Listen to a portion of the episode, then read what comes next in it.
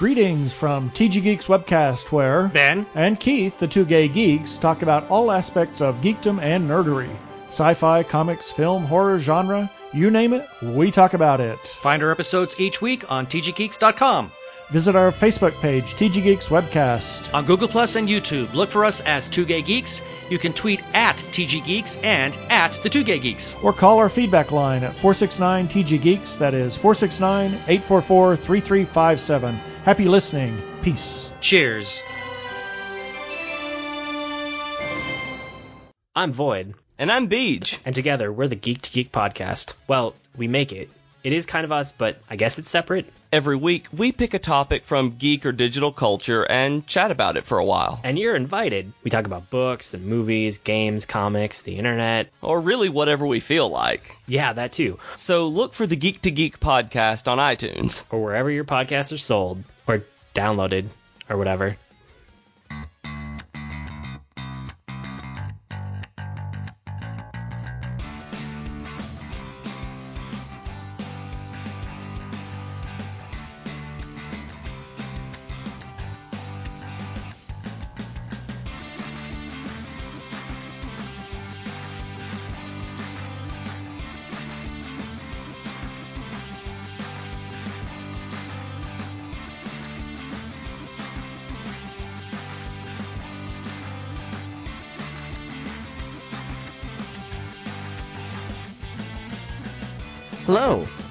My name is Joe Hogan. Many of you know me as Epic Grays in various video games and social media. Welcome to episode 79 of Geektitude, a geek culture podcast that celebrates the inner geek in all of us. It is time for another spoiler cast, and this time Ray is going to join us so that we can talk about Wonder Woman. How you doing, Ray? I'm doing good. How's it going? Glad to be back. Pretty good, pretty good. Um, we both are, I think, just brimming with things we want to say about this movie. So we're gonna just jump right in. But uh, before we do, what uh, what have you been up to? It's, it hasn't been too long this time since we've talked to you. Yeah, we're as we keep saying, this is the time of the geek, and we're pretty spoiled that we keep getting these these movies, you know, out. Uh, it seems like faster and faster. There's, you know, all these great comic book uh superhero movies coming out. So yeah, it seems like we're gonna be, and we're gonna be doing this even more often. Uh, I think what Marvel says that they're doing three movies a year from now on. Mm-hmm. So, and, and I read an article that was talking about, you know, their slate of characters and what they're, you know, what it looks like they're trying to do. And it, it they wouldn't be surprised if it'd be four movies a year eventually. So I crazy. think that's awesome. I think that's awesome. And and the thing I know a lot of people are like, oh my god, too many uh superhero movies. But if they keep going the direction they're going, where every kind of movie has its kind of own bent, you know, it's not just a superhero movie. It's either a superhero spy movie or it's a superhero um comedy. You know, as long as it's got something that makes it different, I don't think we'll get tired of them anytime soon. Yeah, which I feel like, um, has been something that certain, uh, parties have been suggesting for a while now. I remember growing up, I used to just obsessively read Wizard magazine Mhm. and, um, they used to do those great feature, like casting call features where they would like, loved casting call. Wasn't that great? It's so weird to think back then and, you know, uh, uh, think about those articles and look at where we are now. But, um, uh, they covered Batman a couple of times and I remember specifically reading their take, which was Batman, sh- uh, every Batman movie should have a different flavor. Like there should be there, because Batman is such a, you know, obviously enduring, uh, uh, character hmm um, there's different ways that you can do Batman. And so you could do like a Batman film noir movie. You could do a Batman like suspense or like thriller. You could do a Batman horror movie. You could do a Bat, you know what I mean? Yeah, yeah, absolutely. And so they, the, the particular one that I remember is them casting a Batman movie where Killer Croc is the villain hmm and, and having the take be like, uh, like Alien, right? Like, uh, Yeah, Alien. totally. 'cause in fact, that's what I was thinking about when you were mentioning that. I'm like, oh, I could see like the Scarecrow being the very, you know, psychological thriller, and then Killer Croc as like an alien movie. How amazing would that be, right? It'd be And so- phenomenal. Using the sewers like under Gotham as like, you know what I mean? Like all that stuff. So, um, yeah, I, I'm glad. It's really cool to see that that it looks like we're finally getting to that point. You know. Um, but as as for lately, um, I haven't really had much time to to really pursue, you know, my geek interests. Um, I I did remember though that uh, last weekend I actually saw Ghostbusters, the original Ghostbusters again for the first time in a while. Um, I live in Santa Ana and, um, there's a local, uh, theater, um, the Frida Cinema that, that does outdoor screenings, uh, during the summer. And so it's, it's on the rooftop of the parking garage, um, right by the cinema. So we went out and did that. Um, it was a lot of fun. That's awesome. Yeah, I, I didn't realize how long it had been since I'd seen Ghostbusters, the original. And, um, wow. I mean, I say it every time I see it, but damn, does that movie hold up? It's hilarious. That's awesome. Yeah, I haven't seen it in years, and it's really something I probably should go back and see. You know, It was a fun way to do it too, because it was like a whole crowd there where everyone was outside. We were like eating, drinking, having fun. You know, it was a really, really cool event. So I'm looking forward to doing more of those, uh, throughout the, as they have them throughout the summer. And and it's amazing that they actually can do screenings now because I was under the impression that when the all female cast came out, that all copies everywhere of the original Ghostbusters were just going to spontaneously combust. That's great. Well, well, you know, thankfully, um, those projections were wrong. So that's awesome. Uh, I'm a little salty this morning. I, have been, I, I, I should, I should know better than to scour Facebook before we, we do a recording because Oh, I like, I think I'm in, in a better place to do a State of the Geek episode right now than I have to do a movie review. Cool. I, I, I'm, uh, I'm versatile, so I'll follow your lead. but that's awesome. That's awesome. So you had fun. Did you, was it you or did you go with anybody else? Um, yeah, there was a group of us out there. It was a good time. Um, I know that, uh, people, I don't know. I feel like it was a mixed bag because like you could tell from the crowd, there were like people that, I mean, there were people that showed up dressed up, Mm-hmm. you know, like as Ghostbusters. And then there were people there that had never seen it. So it was a it was a really cool mix, and you could tell the people that were like anticipating certain lines and certain scenes. You know what I mean? Because like the scene would start, and some people would already start laughing like before the the punchline was even you know out. Um, and then there were people that were like you know startled by you know a couple of the scares and stuff. So yeah, it was it was a cool like mix. I feel like maybe Ghostbusters should get the uh, Rocky Horror treatment. I think that would be a fun event. Like, have That you ever been to? be- Yeah, have you ever been to a Rocky Horror event that's not Rocky Horror? No. The the group that does Rocky Horror out in uh, L.A. Um, they at used to. I don't know if they still do. They used to one night a year do um, the Rocky Horror treatment to Clue, which you know is my absolute favorite movie. So of course I had to go. Yeah. and uh and it's phenomenal because it's that same kind of thing like you know when um Madeline Kahn gets to her flames on the side of the face line uh, the entire audience is sitting there saying it with her and it's just kind of that communal event it's very cool That would be really cool to see. There's probably a list of movies we could come up with. That'd be a cool like that. That'd be a cool way to to see it. yeah absolutely Well, that's cool. Well, what have you been up to? um it's the end of the school year so lots of lots of grading but uh the two things that I have been kind of doing is I'm doing an Audible trial because my commute's so ridiculous and I I think I've gotten a point with a good number of my podcasts that I'm like all right I've got my favorite few I'm going to listen to my favorite few and I don't need to pad it with a whole bunch of other stuff that I'm just listening cuz I feel like I'm supposed to um and so I figure Sorry. I was Can I interrupt? Can I interrupt quick? What the heck is Audible? Audible is a Amazon.com service, I guess, that uh, lets you kind of subscribe to audiobooks every month. So Oh, So you pay fifteen dollars a month. I'm on a free trial right now, so I haven't paid anything yet. But um, you you pay fifteen dollars a month, and you get one credit for a book. And the books are normally anywhere from like twenty to thirty dollars. You're basically getting it half off. Got it. And so I've been listening to Lamb, the Gospel According to Biff, Christ's Childhood Pal by Christopher Moore. And it is phenomenal.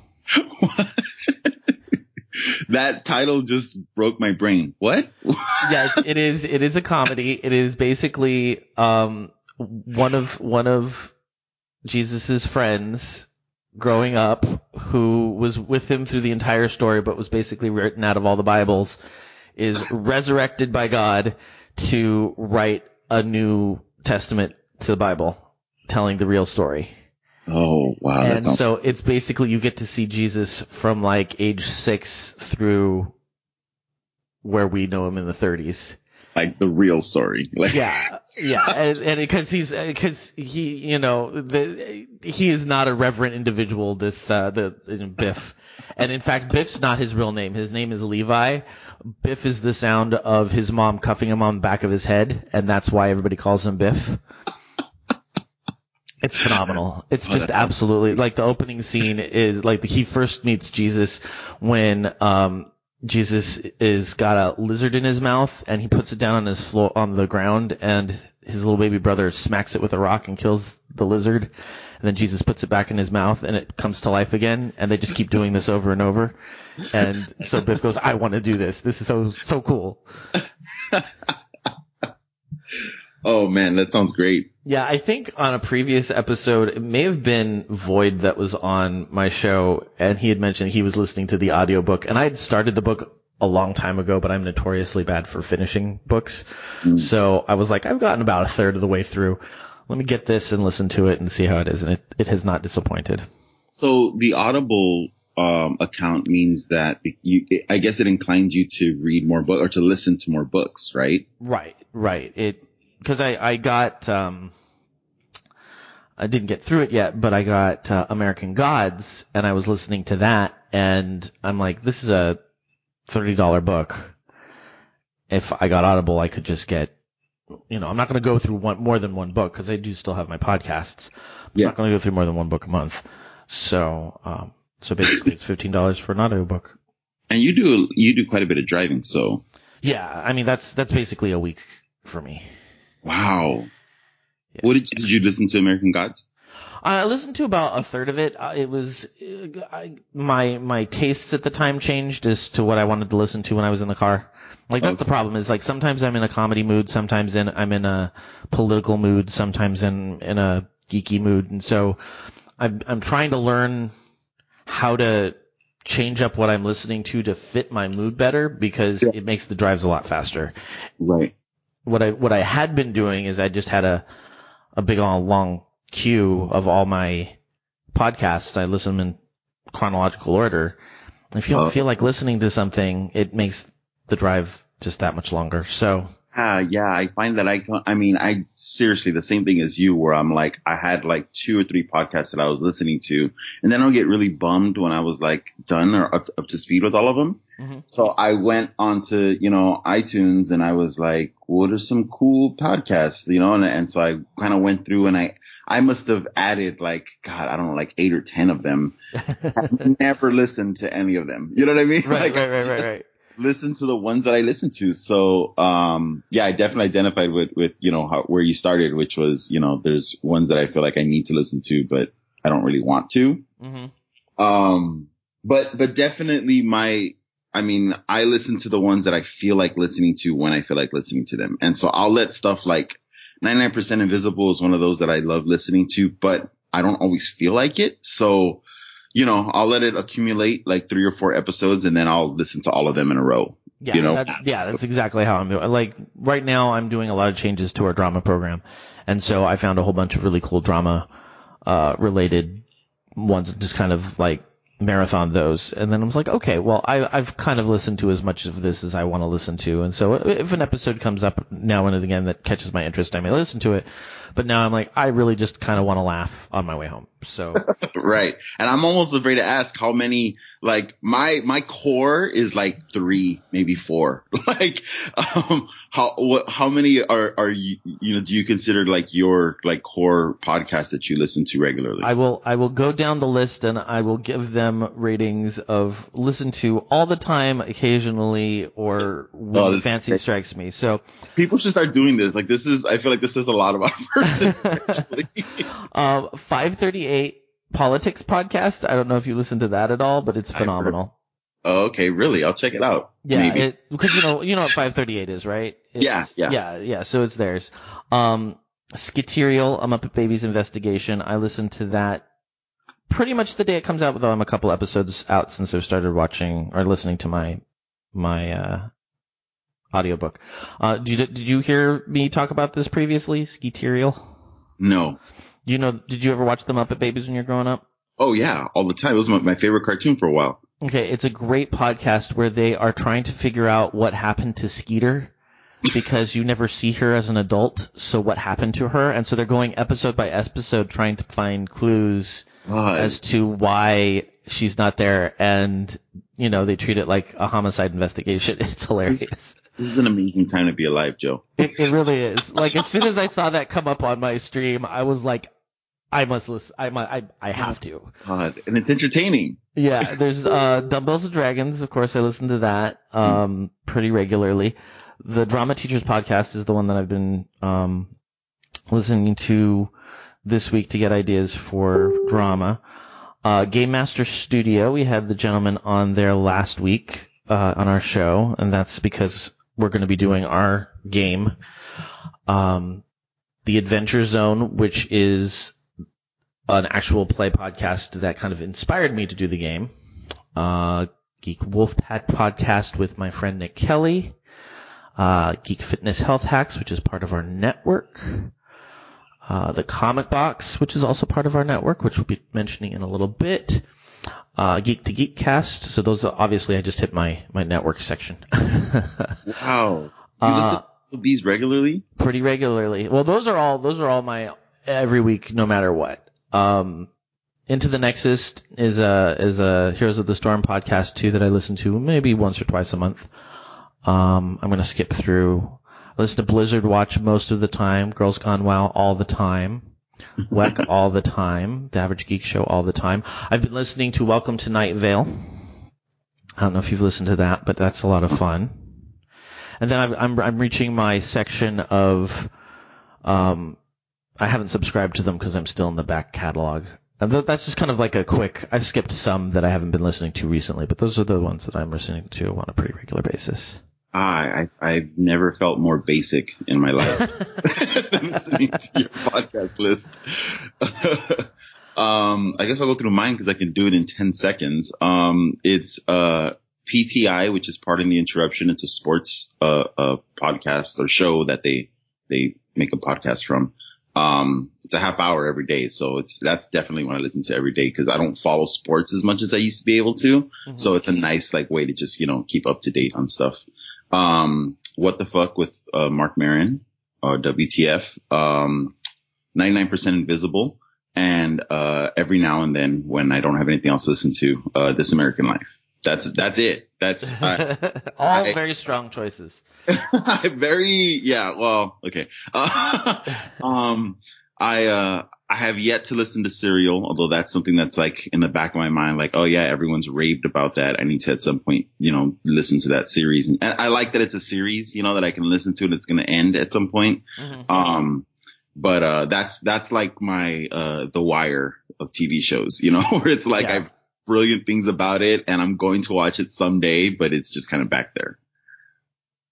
If you ever want to, I mean, I know you won't, but um, if you, if you, if out of all of these, I mean, there's podcasts on here that I have that I listen to because my friends do them and everything.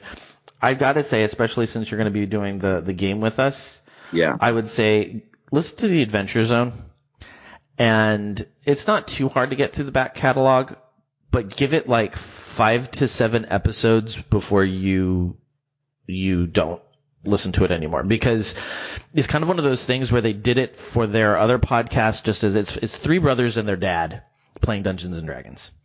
And they didn't take it really seriously the first time out. Like they're just kind of like, "Oh, this will be fun. Haha, we do a comedy podcast anyway, so this will be just kind of a fun thing to do."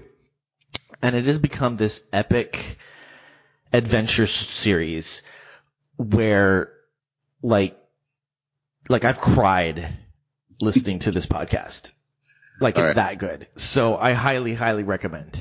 All right, I just subscribed. Um, I'm doing uh, a couple, more than a couple of uh road trips this this summer. So uh, it'll be good good time to, to check that out. Yeah, I would I would listen to the like get through the first five to seven episodes without judgment. Okay. Um, there's a 1.5 which is just a rehash of the first one, so you don't have to listen to that. My my husband made the mistake of listening to both of them. Um, I actually got Matt to listen to two or three because we're working on the show. But um, I love how you tell me listen to five or seven, and then you're like, I got Matt to listen to two or three. yeah, yeah. Well, you know, you know where it falls. But they don't start taking it seriously until they get to um, they get to a special base. Once you get there, you know if you don't like it at that point, you can Yeah. move on. okay, cool. Thank you. I'll, I'm gonna do that. Um, the other thing, if that wasn't enough of Joe talking about what he does on a weekly basis, um, the, the other the other thing that has been going on this week for me is no sooner had I finished Sense8, which is like my biggest fandom right now. They tell me that they cancel the show. So I am just telling everybody who I have ever recommended this TV show to ever, if you are listening to my voice, turn off my podcast, go over to your Netflix, turn it on, and watch the goddamn show. Oh man. It is so good, and I don't want this to be another Alphas where we end with a cliffhanger and never know what happens. Um, how how uh, how many seasons of Sense8 are out? Two. Two. Oh, I've heard you talk about this show for so long. It is so good. It is so beautiful. It is so. I mean, I mean, it is not perfect, and it is different than what a lot of people are used to. So I understand a lot of people probably going, "Well, not for me," but it. If you get to like episode three, because the episode one through three, nobody knows what's going on. The characters don't know what's going on. The watch, the viewers don't know what's going on, and so it's a little kind of abstract. It's almost avant-garde. Mm. And if you can start getting to the point where they understand what's going on, it picks up so much better. And then the second season is the exact type of movie or TV so sh- series that I like. It's the um the small group of people against all odds, um, trying to trying to save the day, and it it it's so uplifting, and there's so many good people connecting moments on the background of these beautifully shot locations. It's it's a phenomenal piece of art, and I don't know why more people are not watching it. Oh man, I'm gonna have to check it out. Of course, now I'm gonna. Good job, Ray. Yeah, know. You could have been the viewer. all my fault. Sorry, everyone. uh, we're al- yeah, I'm I'm almost uh caught up with Master of None. So once I'm done with that, I'll I'll I'll be looking for something new to to give a shot. That's now the top of the list. Awesome. Yeah, I, I think I, I wanna I wanna know what you think of it because I know you you you well that's why you're on our our spoiler cast. You you think of things very cinematically and very artistically. So I'm very curious as to how you what you think of the whole shebang. Cool. Speaking of the po- spoiler cast, we should probably get into it, huh? yeah. All right, we're going to take a quick moment for a commercial break and we will be back.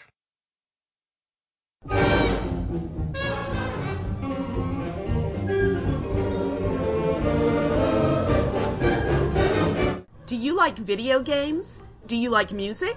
Do you like video game music? Then join the Washington Metropolitan Gamers Symphony Orchestra on Twitch. Each week, we feature a game the orchestra has performed music from.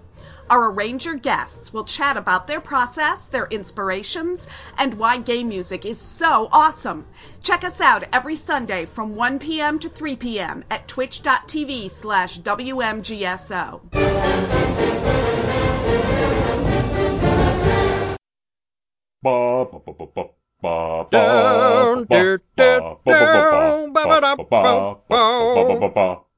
Comics. Hey everyone, this is Rob, your friendly neighborhood comic geek. And this is Liam, the, the languishing, lascivious Liam of Langley. Wow, that was extremely illiterate of you. Well, I try. We are the hosts of the Comic Box, part of the Geek to Geek podcast network. So join us. Bop, bop. Oh, yeah.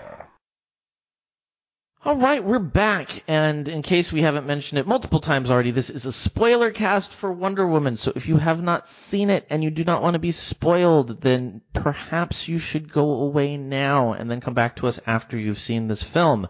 Um, as just a point of reference, if you're looking for some background information on Wonder Woman, you can go ahead and check out episode 50 of the Comic Box, which is part of the Geek to Geek network.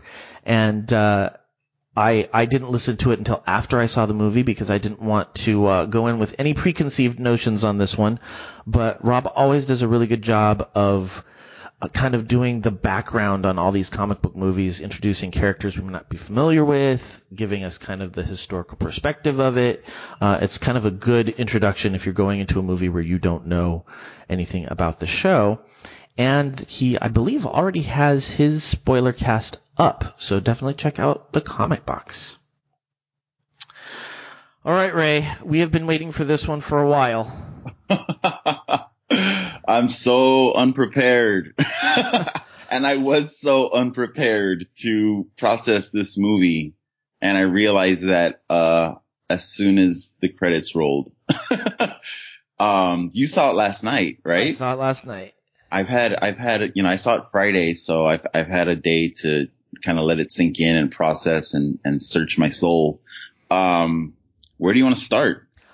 I'm going to start with what I think the the disjust the injustice that we've done to this movie, which I realized about halfway through. As I was saying before we started recording, I I realized halfway through the movie that we should have gotten somebody like Kelly or Raven on the show to talk Yeah. about the movie because um we we we were going to be two dudes talking about the first major female superhero movie and it feels it feels at the very least privileged.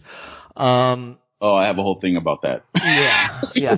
But that was my biggest problem is that I, I was sitting in the movie and uh, when we left, Matt said, well, what did you think? And the first thing I said was, I was analyzing this movie so hard that I had trouble enjoying it.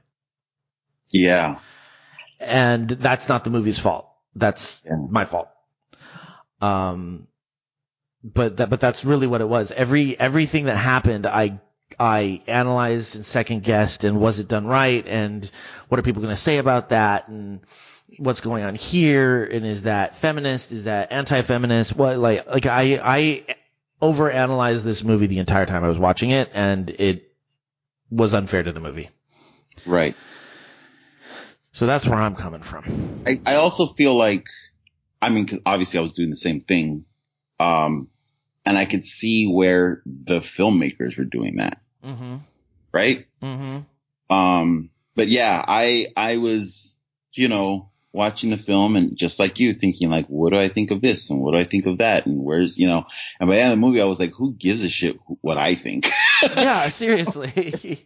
that was really, you know, and so, yeah, there's just a lot to take in and a lot to process. And unfortunately, we can't just say, you know, hey, did you like this movie or not? Which of course we can do with, you know, the, the, the male led, you know, superhero movies because of, you know, where, where we are and, and where we live and where we exist. So, um, yeah, I was, I started to think, you know, I don't know. I almost reached out to you yesterday, uh, just to be like, are you sure you want me on this show? Like, because I, I feel like, uh, I'm going to take, by now, you know, and I'm sure listeners, you know, uh, uh, of the podcast, uh, episodes that I've, that I've been on, um, know my take on the, I come from an angle of, you know, social justice.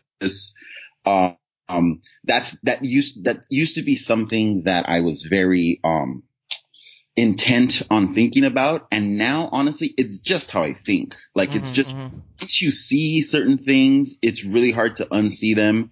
And that just becomes the lens through which you, you know, filter the world. And, um, for people who think that, you know, they don't have a lens, oh, you do. you just, you just aren't aware of it. You know what I mean? Um, Right. you know, for people who say, oh, I don't see, you know, politics or I don't see race or whatever, that itself is a lens. So, um, so I started to think like similar to, to your reaction, you know, this movie, you know, does it deserve that? Like, you know, like, um, because that is, that is something that's, that's already part of my reaction and it's ingrained into everything I have to say about the film. So I don't know if that's gonna, part of me, you know, wonders is, is that gonna kill, you know, uh, the enjoyment that someone might have in getting out of listening to a spoiler cast? But then at the same time, I'm thinking, you know, if you want to avoid that stuff in your assessment or discussion of any movie, then you're you're ignoring a big part of what's going on. You know what I mean? Yeah, absolutely, absolutely. And and that the we didn't just stick first female superhero movie onto this thing. This was also, and I think a lot of our opinions, the last chance for DC to keep their audience. Oh yes. I think we've said multiple podcasts that if they didn't get Wonder Woman right, they might as well just throw in the towel and be done. Yeah. Yeah. Um, so this movie had a lot of, I mean, I think, I think all of us who kind of follow this, this stuff really went in hesitant and conflicted and concerned, and I don't think we realized how much it was weighing on us while we, until we were in there watching it and in our heads instead of in the moment. Now, what about this whole thing of, um, you know, our usual approach to a new film? Uh, you going in trying to lower your expectations as much as possible and me buying into all the hype and, you know, how those approaches, you know, have a, a, an effect on how, on our experiences or, or our reactions to the films that we see. I, I do think that I was pretty good about not going in there and expecting much out of it. I expected to, I, I allowed myself the opportunity to be disappointed with the movie. Um, Okay. because I, I, didn't want to go into it going, it's going to be great, it's going to be great, it's going to be great, and then sitting there the entire going, oh, that was awful, but it's going to be great, it's going to be great. Like, I didn't want to force it. Right. So I right. think I kind of went in it with the same cynical hesitation that I have gone into most movies at this point. that's good. As you know, I've been make, trying to make strides in that area to, to your side of, of, you know, um, of that approach. Um, and I, and I, in the past, I haven't been so good about that. I, I buy into the hype and I get so excited and I go in and, you know, I'm either going to be, you know, uh, uh, super happy or super disappointed. Mhm. Um, but, but lately I've been able to do that. I will say this. I, I have been able to take your approach uh, a bit more. I will say this. The, the early positive reviews really were fucking with me. I was like, don't, don't look at that. Don't listen. You know, just stay, stay the course. Um, but I was, I was, I have to admit, I was very happy to see, you know, the positive reactions and reviews coming out. So yeah. now, did that have an effect on my viewing? Probably, you know, a little bit, probably did. Um, but it's so weird because like you said, you know, this whole thing about, you know, being, um, a very, uh, like a flagship, you know, a female led, you know, um, um, superhero movie, also being DC's, you know, last chance in a lot of ways. Um, I, I was just happy that people were happy. You know what I mean? yeah. Like I'm, and I'm still, and that's still the case. Like I'm still happy that people were happy more so than, you know, it's like when Ghostbusters came out and people were hated. So it's like just, I, I'm glad that, you know, it made money even if I didn't like it. You know what I mean? Yeah, well, and that's the thing, and then that's why I was like so terrified that it wasn't going to do well in the box office, and instead of saying, "Oh, it was because of plot," or "Oh, because they didn't do this well, or they didn't do that well, or it wasn't advertised well," that it was going to be, "See, we keep trying to tell you that women can't headline superhero movies," and Yeah. and I, that was my biggest fear. And so as soon as I started seeing the positive press come and the critic scores go up, I was like, okay, I don't have to worry about this as much because it, it let me drop down into a lower level of of trepidation Yeah. with the movie because I, I'm like, okay, at least it was a box office success. That's not something we're gonna have to argue for.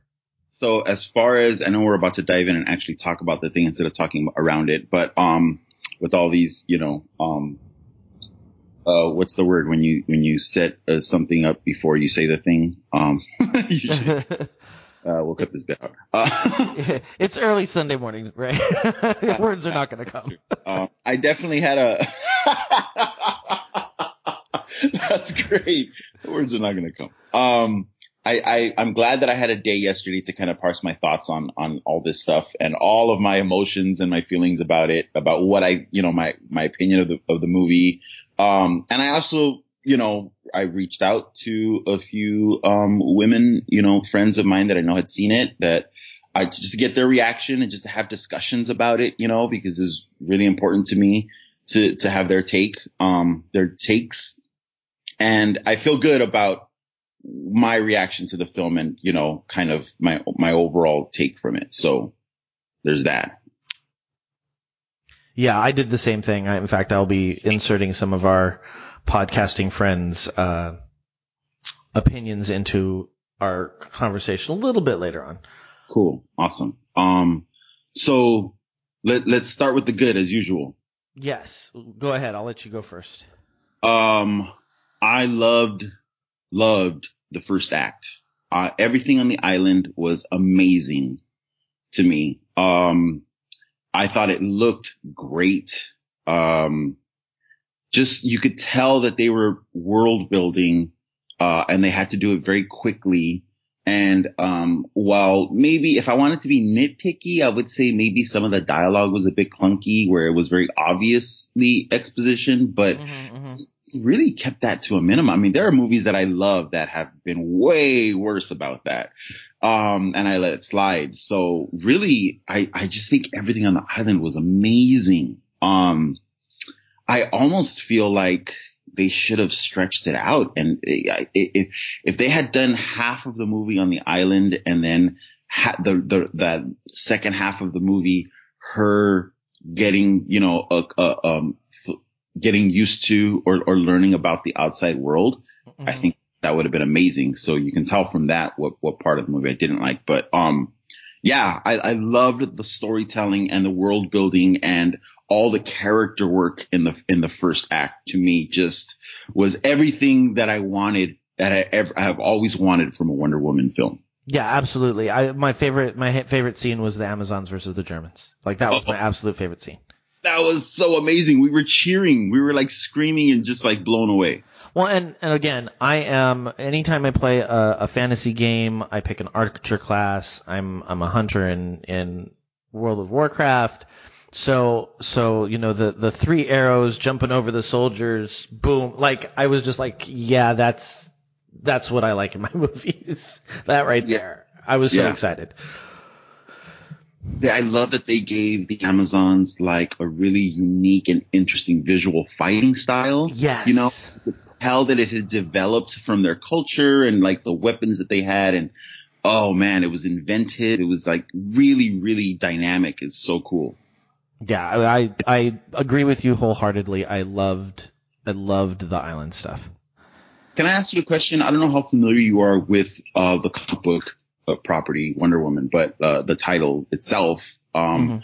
But I I know that uh, Themyscira is is a, a hidden island. Um, did they change how it's hidden? Like I I didn't realize there was this like um. I thought it was just like somewhere like uncharted part of the world. I didn't. I I had never heard of there being like this, you know, kind of spell put on or whatever around the island.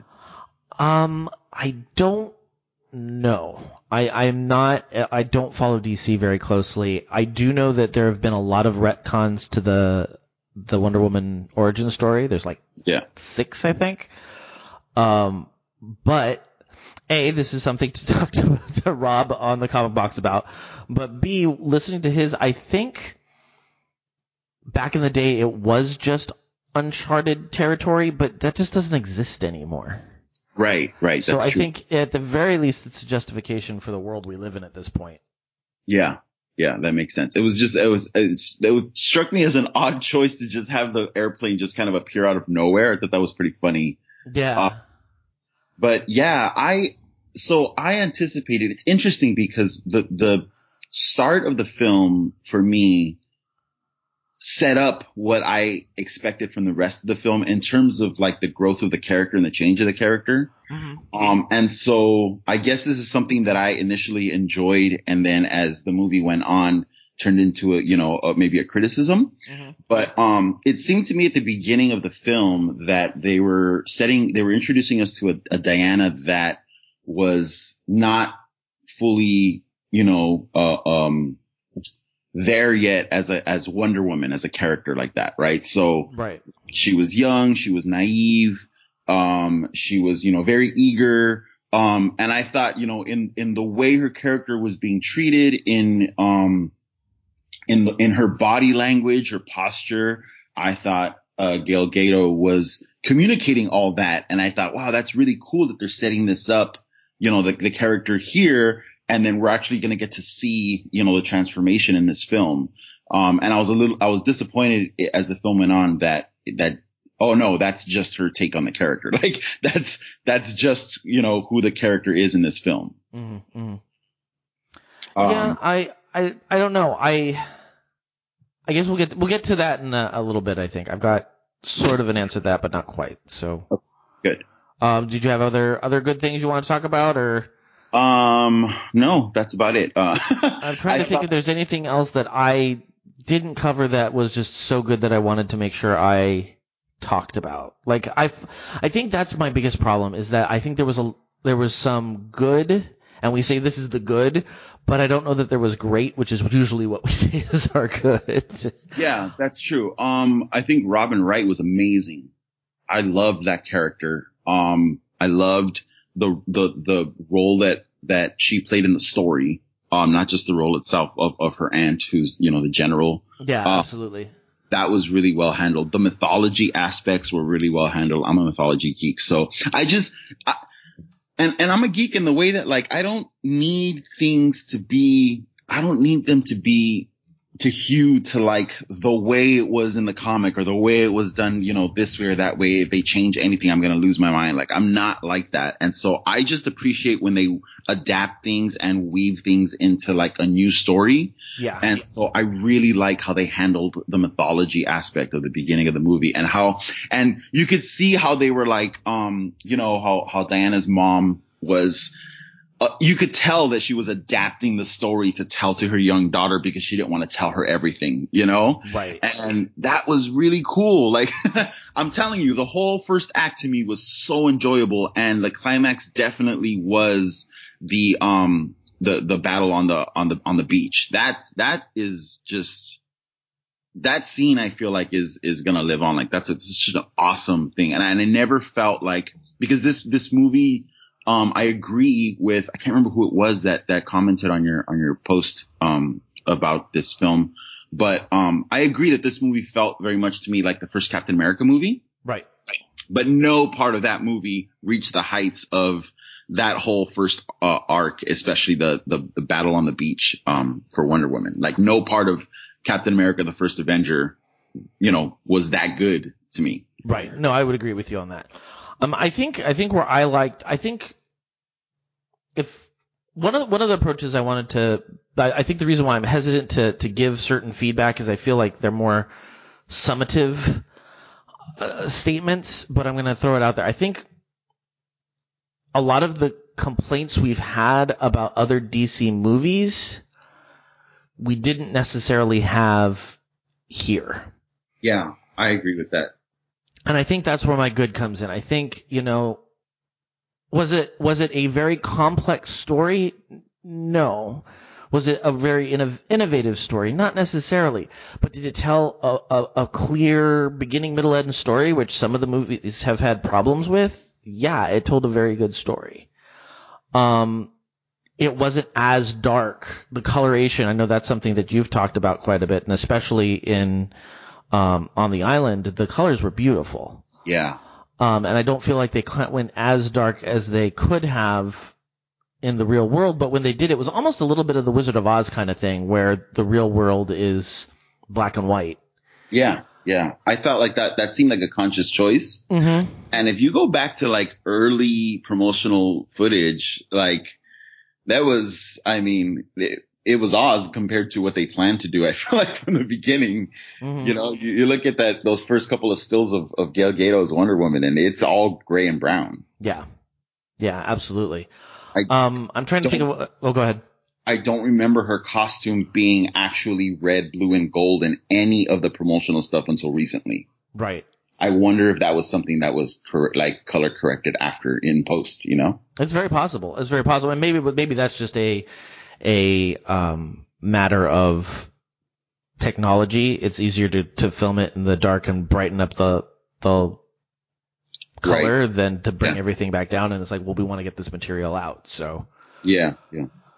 um, I'm going to move on to the bad. And I, I gotta say, I didn't think there was anything that was horrible. There was just stuff that I didn't enjoy as much. Um, I did not like Chris Pine in this movie. I thought he did a great job, but I think Chris Pine for me has reached the status of a lot of other actors where I no longer see the character they're playing. I just see Chris Pine. I feel like we haven't. Have you seen enough of Chris Pine to to to get there to to feel that way about him? I feel like I've only seen him in a couple things, really. I think I think his his character is so Chris Piney. well, yeah, but I think I think when he did the when he plays Captain Kirk, I think he he has adapted this Chris Pine cadence Yeah, that doesn't go away anymore. And so it was just hard to ever see like I never saw I saw Wonder Woman and Chris Pine. I didn't see Wonder Woman and Steve Trevor. right, right. Um, yeah, I, I the the most enjoyable part of his character for me was um the whole when they uh, as soon as they leave the island together, Mm-hmm. um, and then their her you know the, her acclamation to uh to London, um, all that w- once the once the um mission gets underway, then it kind of you know yeah I was I was done with this character after that. Um, Mm-hmm. but and I, and I found myself, you know, at, at some point in the movie going, "Oh, thank God!" Like, you know, this is set back in the past, so that this is clearly the only, you know, Steve Trevor we're getting in, in Wonder Woman. Right. Um, but yeah, I thought I thought they had I thought they had good chemistry. Actually, I liked their interaction. Um, and I thought he like he brought something important to that part of the film. But I I I don't know. It quickly became something to me where it was like ah, like they they were looking for something for him to do at this point.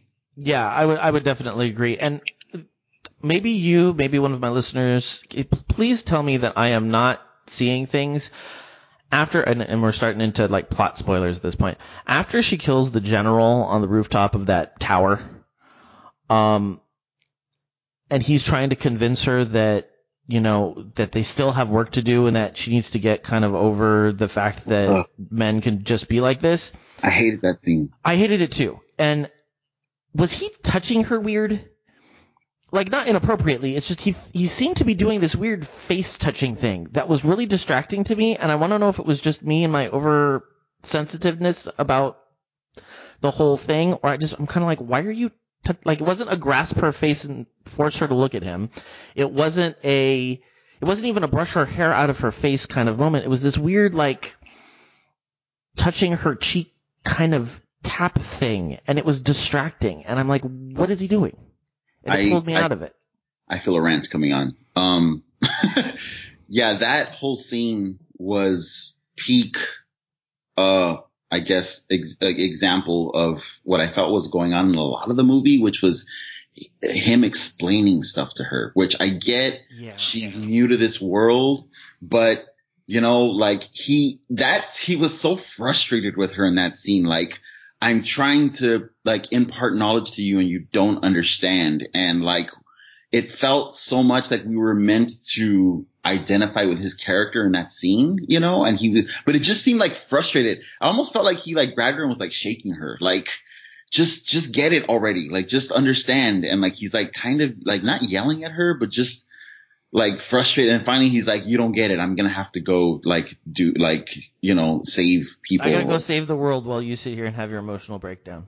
Yeah, yeah, and that, ugh, like there was way too much of that in the film. Um, yeah, I really, really disliked that scene. Okay. And I- so it wasn't just me. No, and by that point, it felt like Steve Trevor was like co-protagonist in the film. hmm You know, I was like, wait, whose story is this? Like, what? You know what I mean? And I get that they have to give him something to do, but that was my whole reason for like, why, you know, I don't know. I, I get that Steve Trevor is a big part of Wonder Woman's, um, origin, you know, and, and, and her, her comic book when it came out, like, he was kind of like the sidekick. Um, but, you know, when you think of Captain America, you don't think of Bucky, you know, I mean, that's No. a part of it, but it's Captain America, you know? And so I felt like at a certain point his his role was too large. It was distracting from the story that I wanted to see. You know? Yeah, and it and it's funny because again, um, listening to Rob on the comic box, he mentioned, um, and I forget the term he used because it was brilliant, and now it's going to bother me. But as I said, it's early, and words are not coming. Yeah. Um, but he was supposed to in the original comics replace the damsel in distress and be a it wasn't person in peril. It was something that was just very punny. So Rob, you're gonna have to like tweet me what your actual wording was because it was brilliant. But um, but like she rescued him a lot, and that's what I think I would have liked to have seen more of. Yeah. Like a lot less him being. I don't know, but it's either the same situation. We would be talking about how well the woman is just a damsel in distress, and the hero keeps saving her. She should have some agency of her own. Like this is where this movie for me gets very hard to analyze because it's kind of like, well, are we holding it up to different standards? Should we be holding it up to different standards? I mean, I'll say this.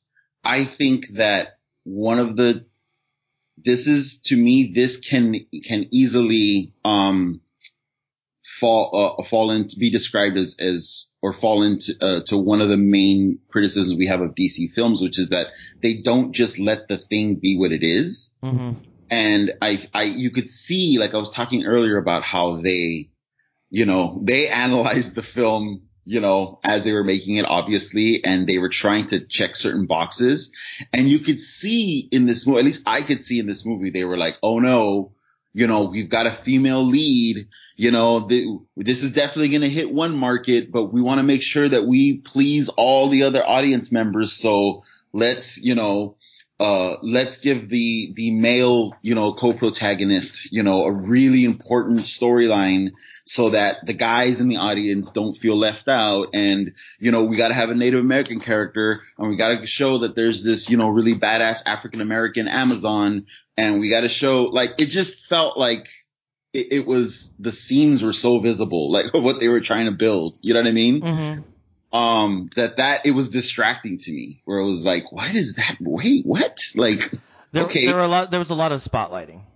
And, you know, maybe at, at one point in, in the film, I was like, what, what stories that we, the stories that we choose to adapt from the, the older stories that we choose to adapt to, to modern films, there's a reason that sometimes they're, you know, they're, they're so problematic that we got to change them. you know what I mean? Like Mm-hmm, mm-hmm. there's, you know, there's a reason why, you know, we even felt the need to, to have a, a an African American Spider-Man character, you know? Yeah. Because there's a reason why these characters feel shoehorned in because they are, because, you know, when these stories were written and told, it, there was, there was no lip service whatsoever. You know, it was, it was a white world. You know what I mean? Right. So, um, yeah, I think that to me, you could see it and I get like, I don't know, maybe ultimately the impetus is we want to make money. So we want to please the audiences or whatnot.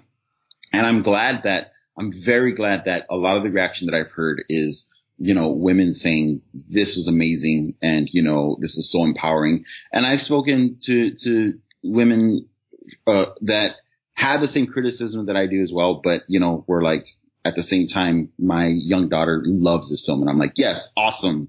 You know, that's, uh, that's same thing like, like something like Ghostbusters, regardless of, you know, whether or not I thought it was a good movie, like it's an important movie. And I think it's okay to say that. I don't think those two things have to be, you know, are mutually exclusive. You know what I mean? Right. Absolutely. Absolutely. That's why, like, people are going to be writing dissertations on this movie. I, God, yeah. See, I feel like I have in the last day just in my head. Yeah. ser- Like, it's, it hurts my head sometimes. Um, I'm going to read some of the, can, can I read some of the stuff that some of my friends have said? Yes, Is that- please. Is this a good time for that? Um, Mandy, who's been on the show multiple times, hello Mandy, uh, said, spoilers ahead, the movie felt a little long, but I was always entertained. I loved the humor and the film's message. Her positivity and compassion for humanity was moving. I wondered if the island prologue would have worked better as flashbacks. Uh, the Amazons were gloriously kick-ass. The fight sequences on the island were my favorite. I love her transition to the world of humans. It was well told with good humor and appropriate nods to the sexism of the era. This part of the film could have been longer. Seeing humanity through her eyes was very revealing. I definitely agree with that. Um, I loved Gal Gadot. Uh, she was convincing in her fierceness, her naivety, and her conviction, and her despair. Etta Candy was a true highlight, and I wish she was in the movie more. I enjoyed the band of brothers and felt they were memorable and adequately developed.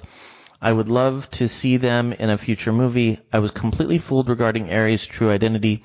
I thought Steve Trevor sacrificing himself was too convenient. I was over the moon to see that it was well reviewed and successful box office wise, and wish it didn't have to feel like so much was riding on this film's success with regard to the future of female superhero movies. It felt a lot like the first Captain America to me. I didn't leave the theater thinking, wow, that was awesome, one of the best superhero movies I've seen, but it was good and I enjoyed it and would recommend it. Oh man, and the whole uh the the island as a flashback sequences throughout the film that actually sounds that that would have been awesome because it would have you know why it would have let us enjoy that throughout the entirety of the movie. Plus, it could have connected like the lessons that she learned that maybe she wasn't ready to learn, and you know where her character was at the beginning of the film. Yeah, like it would have had, you know, it would have had more uh, impact later in the film. That that's such a great idea. Yeah, I would definitely agree. Definitely, definitely agree. Um, I did like the fact that I, I did think that there was, um, uh, there was those moments where she was kind of discovering that everything wasn't so cut and dry. I, I thought that that journey was was authentic to that character. Yeah, and um, but I I feel like they milked that too long, maybe. Like uh, like I feel like it's kind of like a you know like in in I don't know, I'm sure you you checked out Green Lantern. Um, the really, really spectacularly horrible Green Lantern film. I, I've, I think I've blocked it from my memory. He, um, you know, he wrestles with the idea whether or not he's ready to be a hero, but he wrestles with it for like nine tenths of the film. and you're Yeah, like, yeah. okay, like, you know what I mean? Like, first of all, that's not how Jordan's character. is. Second of all, like, get on with it. Like, we know what happens, you know? Mhm. We know we're Um, gonna get there, so let's just go. Yeah, exactly. And and I think that contributed to this feeling of like the second act. While I still I found it enjoyable, it wasn't my favorite. You know, obviously the first act was my favorite. The second act for me was kind of mediocre, but but I, it was still you know there were things about it to enjoy. It definitely felt slow. Yeah, That to me- I, I would agree. I, it slowed down considerably when they got off the island, and I think that's because they were driving, trying to drive the story to get through the the exposition. Right. And then Right. once they got into the story, they kind of slowed down. and Went, okay, now we can relax. We got through the the origin, and it it just it didn't help the movie along. Yeah. Um. And again, it, it felt like they were trying to check boxes because once the mission started to come together, I was like, oh, okay, cool. Let's, you know, that, that's where the third act is going to be. Let's go. Um, and, uh, I totally, I, to- I totally called it on Ares. Oh yeah, Uh, absolutely. I, I knew from the moment that actor came on screen, I'm like, oh well, that's Ares. the minute that he, he showed up, uh, to, to, to fund their mission, I was like, that's the bad guy. Like, that's Ares. Um, and holy crap, what a horrible job they did with Ares. Pretty That- much. That was terrible. That was laughable. It was so weird that there's such an odd choice to have Ares be a British dude, like an old mustachioed British dude. Like what? Ares is not like I just I was thinking like, oh, that's an apparition of Ares. That's like a, you know what I mean? Like, Yeah, you were gonna see you were gonna see a different actor playing actual Yes. Ares. why and did he put that guy's face on like the Hulk? What was? it was yeah, no, I thought the exact same thing. I was like and and that's part of that's because you and I are big mythology nerds, so we're we're definitely going to be like we have, we have our preconceived no- notions of who Ares is, and Ares is not a dapper British guy. He's just not. Or like a stuffy like British guy who thinks he's dapper. you know yeah, what I mean? Yeah. It's funny though because I definitely, again, you know, this is to me, you know, this is how I see the world. It's uh, uh, I can't help but pick up on things that I feel the, the storytellers were trying to do, which is like, oh, I get it. Like old white guys are the devil. are literally the embodiment of war. And that's what this, you know what I mean? Like ultimately Well- that's what this is. And I couldn't help but think that the um in the scene that we absolutely hated, um Chris Pine's like, you know, it's not one man, it's the whole system. I'm like, yeah, yeah. current Stop politics. blaming- current stop politics. Stop blaming us. We don't. Oh man, there was a lot of that. I could, I'm, uh, I could go into it. Um, I so on uh yesterday I was um talking and kind of working as an artist with um this community group uh in in LA that gets together in South Central LA. They're called Escuelita Aztlan and and it's um ethnic studies for you know free to the community and um it's a really cool thing they do. And i was it's so funny I, I watched wonder woman friday night and i had my whole thoughts and reaction. I was wrestling with it. And then saturday morning i got up to go work or you know volunteer at this group. Um and oh it was so great to have a chance to have some of these conversations because as they were talking about ethnic studies and they were talking about systemic racism and all this stuff that's going on and, and that that's uh in you know that that in the conversation, the national conversation, finally, um, I got to speak to one of the speakers, um, Lupe Carrasco, who's really great organizer and teacher, and um, we talked about Wonder Woman. She said I took my you know my daughter to watch Wonder Woman last night, and um, she said. You know, I'm sitting there thinking, wow, this movie is very Eurocentric. You know, she's a woman of color, um, who's aware of these things and, you know, uh, um, and so she's going, geez, like it's so, and then she's like, I turn around and look at my daughter and my daughter's just like, yeah, like just like screaming and cheering and like she loves Wonder Woman. She, she loves how empowering it was and all that stuff. So she's like, you know, that those two things are going on at the same time. They can go on at the same time. They were. And she's like, you, you know, I, I had to take the good with the bad as well. You know what I mean? hmm Um, so that was very helpful for me to say, okay, so, you know, m- these criticisms that we have, you know, and she's like, oh yeah, I'm right. She's like, I'm right there with you. You know, like there was so much lip service. For me, the ultimate cringe moment was unfortunately probably the, some of the last lines of the movie where, you know, she talks about saving the world with love. And, uh, uh, like if you follow me at all on social media, if you're aware of, you know, uh, what I write about or what I talk about sometimes. Um, it, it, I'm not against love. Let me just say that because I feel like some people have kind of, you know, come to me with, with that take. Um, Why do you hate love, Ray? yeah, exactly. Why do you hate love? um, but you know, it's, it's the idea that love is all it, it takes, that love is all we need and that, you know, uh, um, all we have to do is choose love and, and, you know, the world's problems will be solved is a very, very re- re- reductive take on these very real and complex issues that are facing, you know, marginalized communities. So hmm it's, it's not that, it's not that, you know, I consider love a bad thing, but I think love is a bad thing when you take that reductionist approach and you think that's all you have to do. Like that's it. You know, if, if your, if, if your, um, fight, you know, against these, you know, uh, the evils of the world stops at that, stops at, I'm just going to choose love. And then that's where it's, up. then obviously you're not really helping anyone, you know?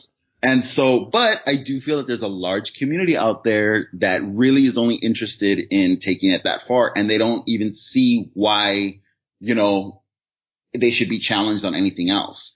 And so I do feel like this movie was a huge affirmation sent to that community was a huge, you know, base. I, almost felt like it was made by and for that community. So on that end, I felt, ugh, like that was exhausting, uh, to recognize as part of the story, you know, and at the same time, this is going to be, you know, the, the whole character of Wonder Woman and, and, you know, her visibility is having a very positive impact on a lot of people. So, you know what I mean? Like those two things have to be able to, are, are, are true and are out there. Yes, yes, but uh, you know, our thoughts and prayers go out to that community of which you speak. yes, exactly. Oh God, Joe, I'm trying not to get so radical on my take right now. it's all right. You know what? I like this is this is the problem with this movie, and that's and that I th- we I started the conversation with this. Like, if we were reviewing this like any other superhero movie that we talk about, you and I would be talking about just the filmmaking, just the the acting, just the story. Like we, but we can't do that with this movie, and it's not fair to the movie. But it's what it is. It's not And it's realistic. It's also kind of not our place to do that with the movie, you know? Mhm. Um, I, and I'm okay with that. Like, I, like I, you know, I understand why there's some things I just shouldn't do or say, you know? Mhm. I don't, I, I don't feel so, um, I don't know, uh, uh, I, I guess, uh, entitled, you know, um, that I should be able to say and do anything I feel. Um, oh God, the, the action, the, I'm, I'm going over my notes right now. The action, I don't feel like it was well shot or staged or paced action. How did you feel about the action scenes? Um, I think by the time the action sequences off the island came into play, uh, I I had allowed myself to stop over analyzing, or at least tried to relax out of that. So anytime she started kicking ass, I tried to just let myself enjoy her kicking ass. Okay. Um, Cause it felt very green screeny to me. It felt very like there was a lot of flames in the background with her hair like whipping like in the wind and like her like posing. You know, it didn't, it, the, the action to me didn't feel kinetic and like, uh, um, the way, you know, I would say like I love the way the Russo brothers do action in those films, you know, in the films that they've done for Marvel. Um, I feel like, um, there were definitely to me, as much as I loved Avengers 1, I felt like, um, Captain America 2 really stepped up the action and the feel of like, you could feel the, the, the punches and the kicks. You know what I mean? Like you could feel them land. It felt, um, visceral. And I feel like in this movie, um, even in, in, um, Batman versus Superman, I felt like the action, yeah, a little bit more cartoony, but still, you know, like it was, it was well staged at least. Um, I, I I, think just, it was I think it was fine up through I, I didn't I didn't like the action portion of the Ares fight. I felt like the the strength of that fight was the fact that it continued to try and tell the story, though at that point I think it was a little bit trying to to to you know keep beating a dead horse. But I, I think in a lot of action sequences, it's just people exchanging blows to no good end. And I Yeah. feel like, at least in this one, there was, you know, she wasn't just fighting Ares, she was fighting kind of her preconceived notions of right and wrong, and she had to really kind of decide what type of person she was going to be at that point. And and so it was sprinkled in with her looking at the bad around her and the good around her, the band of brothers guys, who I was alternatively sympathetic to and annoyed by. right. Um, Same here. Which maybe that's maybe that's what we were supposed to feel. I mean, like I did not like those characters, but I appreciated the role that they played in the narrative. Yeah, I agree. Um, I didn't really like those characters either. Um, and I felt like it was really jarring to me. I think I realized this after the fact that it was like, oh, like any, a lot of characters in this film didn't have an arc, No. you know, and, and not everyone has to, obviously the protagonist should have the, the biggest arc, but every character I think should go on, a, you know, somewhat of a journey a little bit, you know? hmm um, to me, the most, like the most obvious one was Steve Trevor. Like he had no arc. No, he didn't. And he, like that's, he's like the second, you know, he's like supporting character, like, like the, the next lead after Wonder Woman herself. You would think that they would give Trevor an arc, you know, and, and he has no arc whatsoever.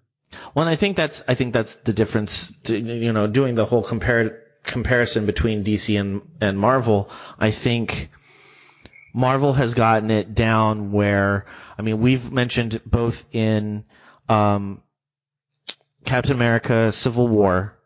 There's something like five different story arcs going on there. Black Panther gets a full arc. Spider-Man gets a strong arc. Like there's full story arcs for most of the characters in there. Um, Guardians of the Galaxy, same thing. We we talked in, extensively about how most of the characters get kind of their story, their moment in the sun to to make their Yes. decisions. Yes. Not all flawlessly, but they're there. Yes. And this was not that. yeah, no, it wasn't. Um, it, and I, I, again, like the, the scenes, especially in the middle and towards the end, they fell flat to me. Like they felt like there was an exchange and maybe there was some energy there just based on the, the charisma of the characters or the actors themselves. Um, but then the scene would end and be like, oh, okay, that didn't really, like there's no punch at the end. You know what I mean? I, I don't mean a, a literal punch. I mean like, this punch of like, you know, emotion or, or something happening that kind of leads into the next thing and, and kind of propels the story along. At a certain point, it felt very like just like stuff happening. Yeah, You know? there was there was a lack of there was a lack of, I guess, denouement. Right. Yeah. Yeah. Yeah. See, leave it to the English teacher to put things better than I can. I'll, I'll say it in 30 words and you say it in 10 and then, you know, we can move on. I just Uh, I recently taught that, so that's the only reason why that's on the tip of my tongue. Um, I'm gonna I'm gonna read from Kelly Hightower's uh, response to my Facebook post. I had a great time and really enjoyed it. I thought it was on par with the MCU as far as a superhero move as far as superhero movies go. All the issues I had with it were CGI related, and honestly, I could have spent two plus hours watching life on. I'm not even gonna try and pronounce the name of the island. Um, I kept Skip- thinking they said mascara, mascara, but I knew that wasn't right. Um, so she said, uh, two plus hours watching life on the island. All in all, I think it was a success, and I'm excited for what this success means for this director and for the future of female-driven action movies. Cool. Yeah. And I agree with her on that. Absolutely. Yeah. Um, Um, I, I don't think we've spoken much specifically about Gal Gadot. right. Um, I love her. Um, I I thought she was very good in this movie, and I love her as Wonder Woman. And she still is my favorite thing about Batman versus Superman, though that's that's a really low bar. Um, but I I want to see. I mean, like talking about moving forward, I want to see Justice League because I want to see more her, and I want to see more Wonder Woman. Yeah. Yeah. I think, uh, at the start of the film, I expressed more than once to people that were probably wanting me to shut up because they were watching a movie. Uh, wow, they found the perfect person for Wonder Woman. Yeah. Like she looks amazing as the character. Um, I believe it. Uh, it's great. I think by the end of the film, and this could probably just be the impact that the story had on me, you know, um, I thought Wonder Woman to me, I, I've, and there's been different artists over the years, obviously, you know, draw the character. And so that's one cool thing about the comic books is that about comic books in general is that, you know, you get multiple takes on a character. Mhm. Um, and every artist will do their spin. I've always gravitated more towards, um, the artists that portrayed Wonder Woman as a more powerful physical person, you know?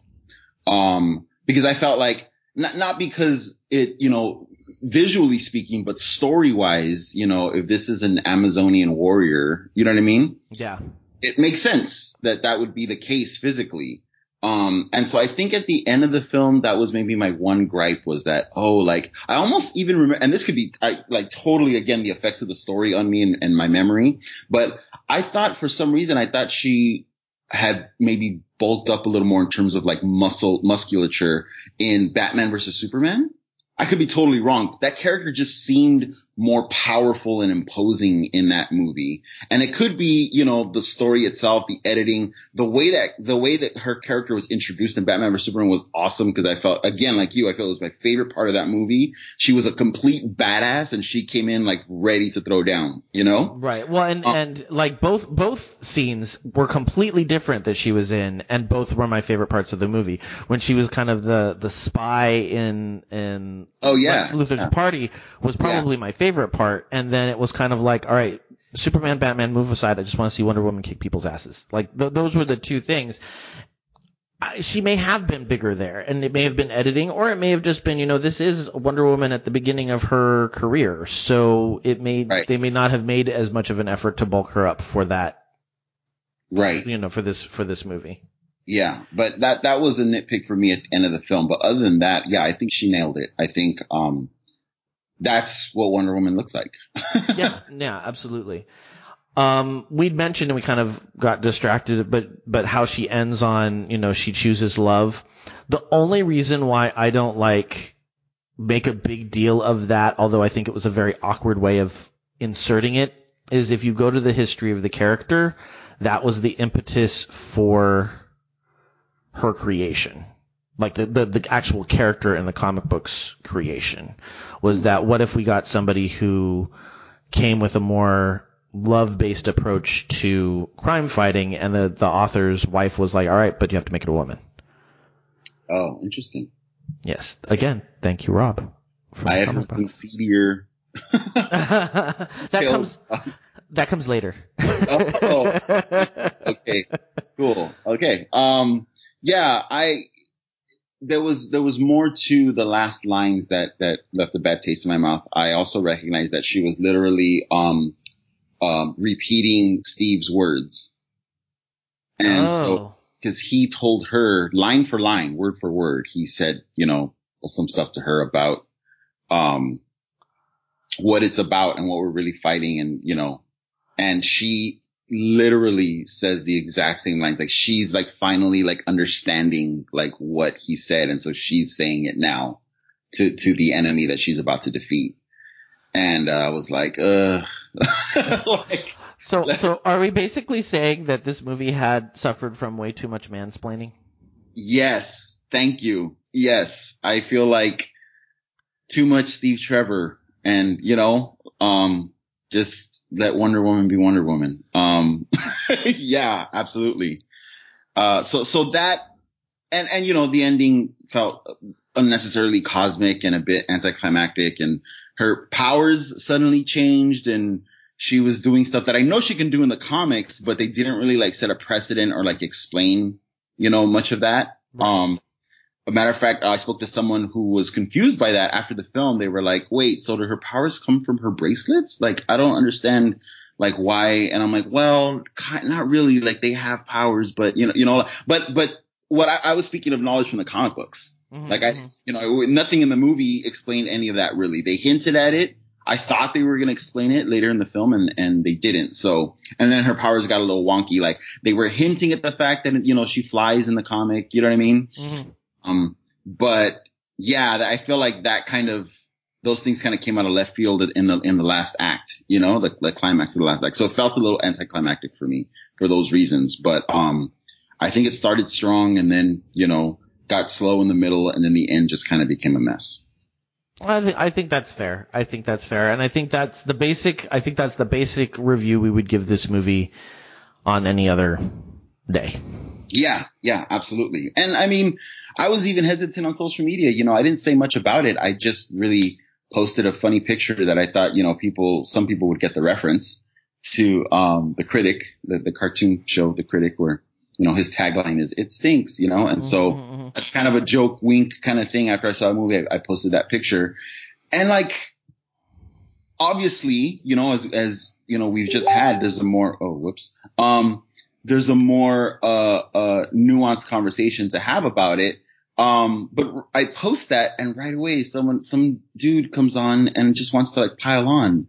And I had to like defend my like, you know, my, uh, uh, dislike of the movie. You know what I mean? And, and, or not defend, but like, di- like I had to say, well, okay, I dislike it, but, or, or I didn't think it was a, you know, uh, um, purely, you know, as a movie, I didn't feel that it was as entertaining to me as it could have been, but, and it's just like so exhausting to have to like, you know, we, I, that's why we've had the conversation we've had and we're kind of like, you know, I don't know, um, having to consider more than just, you know, did you like the bad guy? Like, you know what I mean? there's, there's more going on there. And I, it becomes this very quickly. It, it becomes this battleground for a larger conversation, no matter where. Um, and that's unfortunate, but I had to explain, you know, to some guy, look, I didn't think it was the best movie ever, but that's just my opinion. No, no, no, no, no. That's fact. That's true. No, it's not. it's literally just my opinion, you know, and, and it, it's okay for it to be just that. So, God, there's just, it's so, it's very unfair that, you know, this film can't just be judged on its own merits. Right, right, absolutely. And and I and I think one of the things that that we you and I get criticized for at least from from friends that I've talked to is that we we do analyze it so critically that it often sounds like we hate movies that we don't necessarily hate and I did not hate this movie. Right. Like I right. was entertained by this movie. Yeah. Yeah. And to me that's I mean I can see how I can definitely see how somebody listening would have that take um, it's not the first time that I've heard that. For me, the, the critical conversation after is part of the enjoyment. I know it might sound twisted to some people, but, um, I really like it. I like ideas. I like, you know, to, to me as an artist, it's like the conversation around a, a painting is just as important as the making of the painting. You know what I mean? Right. So I think to me, that's how I approach any, any creative you know, media that I'm going to consume, like that just comes with it. And I think that's true probably for geeks in general, you know?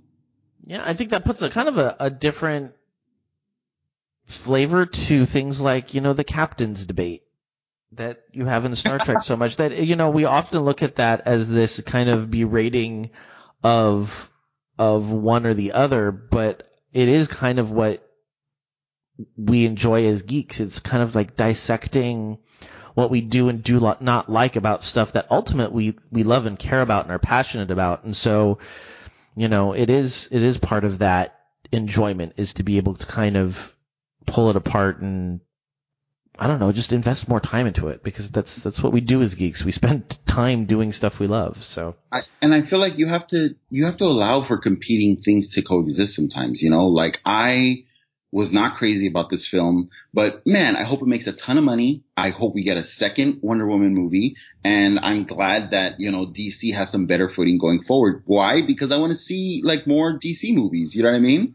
Um, that those things can all be true. like that's okay. Yeah, absolutely, absolutely. So ultimately, I think you know, I think both of us, and, and correct me if I'm putting words into your mouth, we we didn't hate it. We we found things about it that we did l- like. We had trouble giving it a fair shake simply because of the type of situation it's been placed in. But ultimately, we're looking forward to Wonder Woman 2. Yeah, yeah, absolutely. Yeah. Well, there you go, folks. That's that's two guys trying to talk about Wonder Woman. Yeah, which, you know, we we blame ourselves. Yeah, we really like. I, I halfway through the movie, I was just kind of like, God damn it! Why didn't I think about this ahead of time? Like it's it's just it's partly end of the year issues. It's partly just me not having the foresight to think that I should, you and I should not be the only people in this conversation. I, I blame patriarchy. Yeah. um, cause that's really what it is. Um, but yeah, yeah, I, I was like, uh, I'm gonna, I'm gonna bow to this one. Or like, you know, I'm, I'm gonna, I'm gonna, preface, you know, everything with Joe just to be like, look, I'm gonna go off the rails here, but I thank you for, you know, I, I can follow your lead here and, and have a, a much more constructive conversation than I was anticipating, uh, walking out of the movie theater. I was like, oh man, this is gonna be just, ugh. yeah, we are aware of our privilege. Um, all right. Uh, yeah. So I have a question for you. Yeah. Um, you mentioned uh, State of the Geek earlier. yes. Um, how often is that uh, recorded? We we try and go once a month. We have been going once a month, and I post the last Wednesday of the month if everything works out the way it's supposed to. Do you ever cover topics uh, across, you know, podcasts? So something you talked about in Geektitude will show up in State of the Geek as well, or Um, sometimes depending on what hits Kelly and my fancy, like this last time we we last minute decided we were going to do the racist video, the the videos of racists that keep Mm. showing up on the internet, um, Yeah. with a little bit of the same kind of, you know, asterisks that said we fully realized that two white people talking about racism is probably not the best thing, but you know we wanted to bring a, light to what we were seeing and and kind of dissecting it for ourselves. And I've got an idea for this month's, but we haven't kind of fully fleshed it out. I was just asking because I would I would love to hear uh, Kelly talk more about Wonder Woman and her thoughts on it. You know, and I think that I'm going to be seeking out conversations that women are having about this film and their reactions. You know, just talking to the few women that I have since Friday, um, it's just so illuminating, and you know, it's it's a take that I want to hear more of. You know what I mean? Well, we do we do kind of our own. It's it's it covers a month worth of stuff because we only publish once a month, but um, Right. we do our own kind of weekly geekery on that show as well. So I'm sure that Awesome. part of the conversation may not be a full episode, but I cannot imagine that we won't talk about that because then it'll give us an opportunity to lead into the um, the whole controversy with the um, movie houses. Oh, right. Which- oh man, that's okay. Great, great. I'm Like, I, I, I just, I maybe we should talk about this after we finish the episode. But I cannot tell you how frustrated I have gotten with people talking about this stupid movie theater thing. yeah, that's great. Let's do that. And I'm looking forward to that that state of the geek. It's gonna be great. Like the number of people I want to go, dude, your privilege is showing. You might want to cover that up because just like a complete lack of perspective for anybody but yourself. It drove me nuts. But uh, Yeah. again, I'm I've been round up all morning about this kind of stuff. I should stay off Facebook. Um, all right, closing out. Ray, do you have any shout outs this week? Um, yeah, I would love to make a shout out to Escuelita Aztlan and to uh, Lupe, who I mentioned earlier, um, just for really bringing so much to what they do. Um, it's just so educational and informative and helpful. Um, you can check them out on Facebook. Um, they are completely community supported, so they do take take donations. Um, and uh, it's a really cool way to to spend Saturday mornings, you know, working with this group, um, and basically like doing making art, you know, and talking about art. I I forget how much sometimes I miss like working with like students, young you know young people uh, in uh, in my in the art uh, the artistic capacity. Um, so yeah, that's a lot of fun, and thanks to them. Awesome. Very, very cool. Yeah, we, we miss you. We, we miss your, your artistic input with our kids. I appreciate that. We'll have to get you over sometime to visit. yeah. Um, I'd like to give a shout out to um, all the the women who have contributed to podcasting around our geeky topics lately. Um, definitely my my co-host on State of the Geek, Kelly Hightower, but also Mandy Kelly and Katie from uh, the WEC podcast, and uh, and Raven and EJ from Girls Gone Geek. Or I'm sorry, Girls Gone Geek, Girls Gone Wow. Um, and uh, and just you know a shout out to them to represent the the women in geek culture because we need more of you guys out there giving us your your feedback and your telling us your side of the story. So shout out to all of you. Next week we're going to be talking to the creators of Mill City's Finest, which is a web series about a diverse group of superheroes. So I'm looking forward to talking about that. All the music in this episode is by Bensound, is being used under a Creative Commons license. You can find more music by Bensound at bensound.com. Geektitude is a proud member of the Geek to Geek network. Check out other Geek to Geek shows such as the Geek to Geek podcast, Video Game News Now, Geek Fitness Health Hacks, and the Comic Box. And make sure to join our Reddit community at reddit.com forward slash r forward slash geek to geek cast. You can currently find us at geektitude.com as well as on iTunes, Stitcher, Google Play, and most other podcatchers out there. Please leave us a review and spread the word. If you'd like to contact me, you can send me an email at joehogan at geektitude.com. You can also follow the show on Twitter at geektitude or me personally at Epic Grays. Ray, go ahead and remind us where we can find you.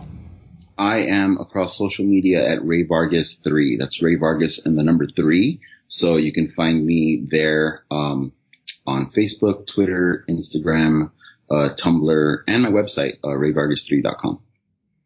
Very good. And I think the next time we're going to see you is for Spider-Man, dude. It's coming up. That's so fast. Yeah. So yeah. fast. Like next month.